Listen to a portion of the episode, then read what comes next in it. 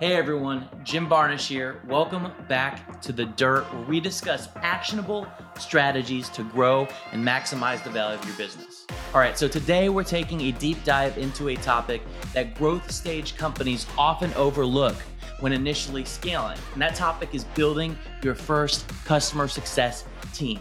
So consider this your reminder to get your good deed of the week in if you know a fellow founder, CEO, or really any other business professional who would benefit from a better understanding of customer success. Hit the pause button, take 10 seconds to copy the episode link, and send it their way. All right, so why do so many growth stage companies get customer success wrong? Companies often overlook customer success when initially scaling due to a hyper focus on acquiring new customers and expanding market share.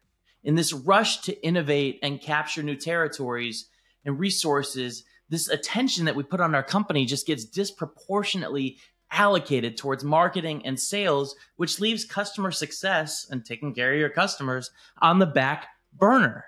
This approach, though initially fruitful, may overlook the long term value of nurturing existing customers. Customer success isn't merely about retaining clients, but also about turning them into advocates and expanding within accounts, which can lead to more sustainable and cost effective growth. Understanding this subtle yet vital distinction is a maturation point many growing tech companies only recognize after the initial scaling phase. That's not great. So, with that background in mind, here are three key tips when it comes to hiring your first customer success team. Number one, hire a leader who distinguishes between customer success, customer support, and sales, and all the distinct goals of all three functions within. Let's look at Slack as an example. Slack's customer success team focused on helping customers achieve their desired outcomes using the product. This included onboarding assistance, educational content, and guidance on best practices. The goal here was to ensure that customers were not only using Slack, but thriving with it, making it a absolute need, not just a vitamin, but a absolute need a pain pill, a painkiller, whatever you want to call it, fully integrating it into their workflows and deriving real value. The customer support team at Slack handled technical issues, bug reports, and immediate problem solving. Unlike the customer success team, support was much more reactive, stepping in when something went wrong to quickly restore normal service. This was critical for maintaining trust and satisfaction, especially given the real time nature of the platform. Sales at Slack were about attracting new customers and expanding relationships with existing ones. The sales team had the responsibility of conveying the value proposition of Slack to potential clients and identifying upsell opportunities within the current customer base. They worked closely with both customer success and support to ensure a seamless transition and continuous alignment with customer needs and expectations. So Slack's distinction between these three functions allowed them to create a comprehensive customer lifecycle where each team had a specialized focus. All right, so key number two. Metrics are your roadmap to success. You'll hear me drill into this all of the time, but it is so important on customer success. So for your first customer success team, they need to know what they're measuring and why behind it like what they're doing and how that connects to the broader view of driving the company forward from a metrics perspective. So we're going to look at three key parts of metrics as it relates to customer success. Number one, expansion and upsell revenue. Think of this as uh, unlocking the hidden treasures within your existing customer base by focusing on how much current customers are willing to spend more with your customers, you are, or more with your company rather, you're tapping into a gold mine that's often more rewarding than prospecting new clients. It's about maximizing the value of each relationship and in turn boosting your bottom line. Now that's smart growth. Number two, net revenue retention and gross revenue retention, or NRR and GRR for short. So these are two metrics uh, that are basically the compass of your business or your compass of your customer success team at the very least. NRR gives you a full picture of your revenue landscape, including growth within existing accounts while GRR zeroes in on holding on to what you've already got. Both are vital because they tell you how well your product is resonating with customers. Depending on the goals and go to market strategy of your business, one of them often matters more than the other, but both are important, critical actually, to understand. If these numbers are high, you're not just keeping customers, you're captivating customers, setting the stage for long term success. So, what is high, you may ask? Well, you're cooking with best in class gas if your GRR is at least 95% and your NRR is at least 110%. Some companies have a GRR upwards of 99%. It's impossible to go over 100. And NRR is upwards of 125% plus.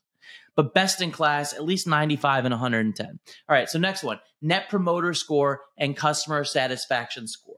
These are more commonly called either NPS or CSAT but imagine basically having a direct phone number that tells you how your customers are overall and how they feel about your service at a specific instance or point in time. That'd be a pretty valuable number, right? Well, that's really what NPS and CSAT offer. NPS is about the big picture, revealing who's going to shout your praises from the rooftops over time, while CSAT really zooms in, offering a snapshot of how satisfied customers are at specific moments after an interaction.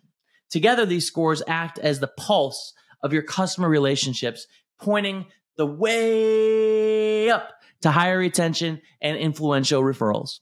All right, last one, number three, our last key cultivate a team that will make customer success not just a function in the business, but a mindset across the organization. Fire them quickly also if they do not embody this mindset, which is part of the cultivation. So that means that your customer success team should be giving feedback to the product team on common issues that customers are having. They should be providing sales with pain points that they're seeing once the product has been implemented. Their QBR or, or, quarterly business reviews with customers, those findings from them should be shared with leadership to help guide strategic decision making. For example, one of Orchid Black's clients uh, our sponsor of this podcast that helps tech companies grow and become the most valuable versions of themselves, built an entirely new company out of feedback from their customers on what they wanted as it was completely missing from the market. They were initially selling into large brands for a product that helped them sell their inventory across different channels.